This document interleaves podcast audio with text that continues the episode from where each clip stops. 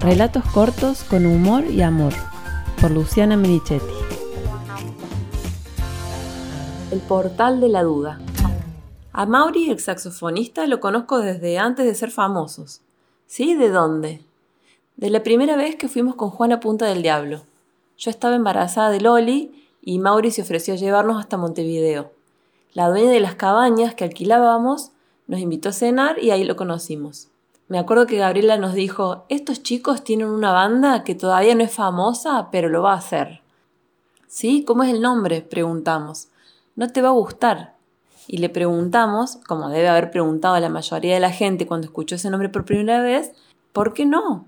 Esta conversación la hemos tenido a lo largo de los años con montones de amigos, infantilmente orgullosos de haber conocido a la banda antes que el resto aunque la verdad, la historia es muy linda y divertida porque Mauri, además de ser una persona hermosa, en la cena nos contó que las noches previas, cuando en su cabaña estaban casi todos los de la banda, nos veían por la ventana sin entender por qué Juan mataba a los mosquitos a mano. Ellos no tenían por qué saber que es una batalla personal del flaco que disfruta mucho. Nos contó que estuvieron a punto de llevarnos espirales pero no se animaron. Por esa anécdota, las veces que nos escribimos por mail, yo fui la mujer del hombre mosquito. Cuando Mauricio nos dejó en la terminal de ómnibus de la capital uruguaya, nos compramos el CD de No te va a gustar y nos enamoramos de la banda. En esa época teníamos nuestra tienda de objetos en la misma galería que una disquería famosa, cuyo dueño, junto a su socio, eran los organizadores del Cosquín Rock. Y Juan le llevó el disco para que conociera esta banda que no podíamos dejar de escuchar. En febrero del año siguiente, No Te Va a Gustar tocaba en el Festival de Rock y Mauri, acompañado por alguno de los músicos, pasaba a visitarnos por el negocio. No estoy diciendo que la banda haya pisado Córdoba por nosotros, hubiese pasado de todas maneras porque ya era un fenómeno imparable, pero si yo hubiese recordado el suceso del CD, creo que hubiese aceptado la invitación de Mauricio a pasar a la trastienda del show apenas terminaron de tocar hace un par de meses cuando fuimos a verlo con una amiga. Ese hecho era un boleto dorado. Lavero me invitó al recital y me emocionó la idea de volver a ver a Mauri después de más de 10 años sin contactarnos. Cosas que pasan cuando creces y las cuentas mutan de Hotmail a Gmail. Sentadas en nuestras butacas disfrutábamos del show, pero yo no lograba entregarme del todo pensando en cómo hacer para poder saludar a mi viejo conocido. Claramente no seríamos las únicas personas con esa intención. En un momento, el líder de la banda Emanuel, hizo una broma señalando al chico que los acompañaba en las giras vendiendo sus remeras. Y yo vi la punta del hilo. Con un par de canciones más tomé coraje y roja de vergüenza caminé hasta él, atrás del cortinado al final de las butacas. Me dijo que no podía hacer nada, pero me señaló al indicado. Salí a la vereda y encontré al señalado fumando un cigarrillo. Inicié la charla, sacándome la etiqueta de grupi, con la ya usada frase lo conozco desde antes de ser famoso, ¿eh? Hace unos años que perdimos el contacto e inventé, seguramente se alegrará de verme. Me miró de arriba abajo calculando las consecuencias. Se ve que no le parecieron graves porque me preguntó, ¿qué le digo? ¿Que quién lo busca? La mujer del hombre mosquito, le respondí. Pisó el cigarrillo y clavó los ojos en los míos. Ok, voy a hacer todo lo posible, no te aseguro nada. Cuando termine el show, espérame al lado de esa puerta. Volví hasta mi butaca con la risa dibujada en la cara. Qué lindo reírse solo. El público se fue y quedamos los que queríamos saludarlos y un par de noteros. Ellos pasaron primero.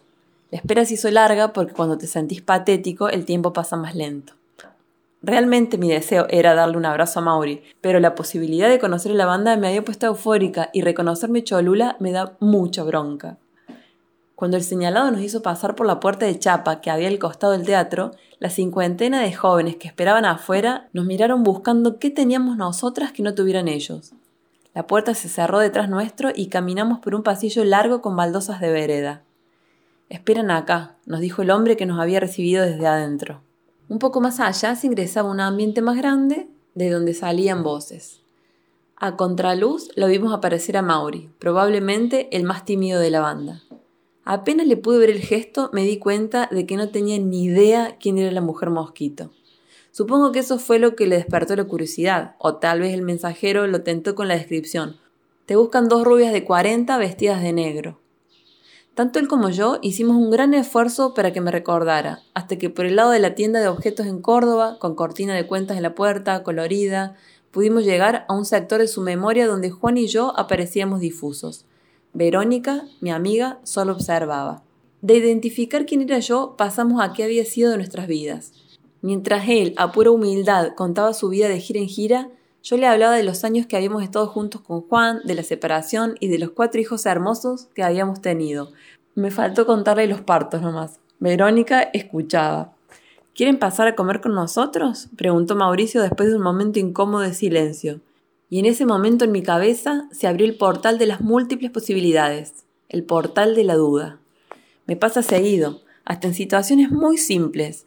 Va un ejemplo.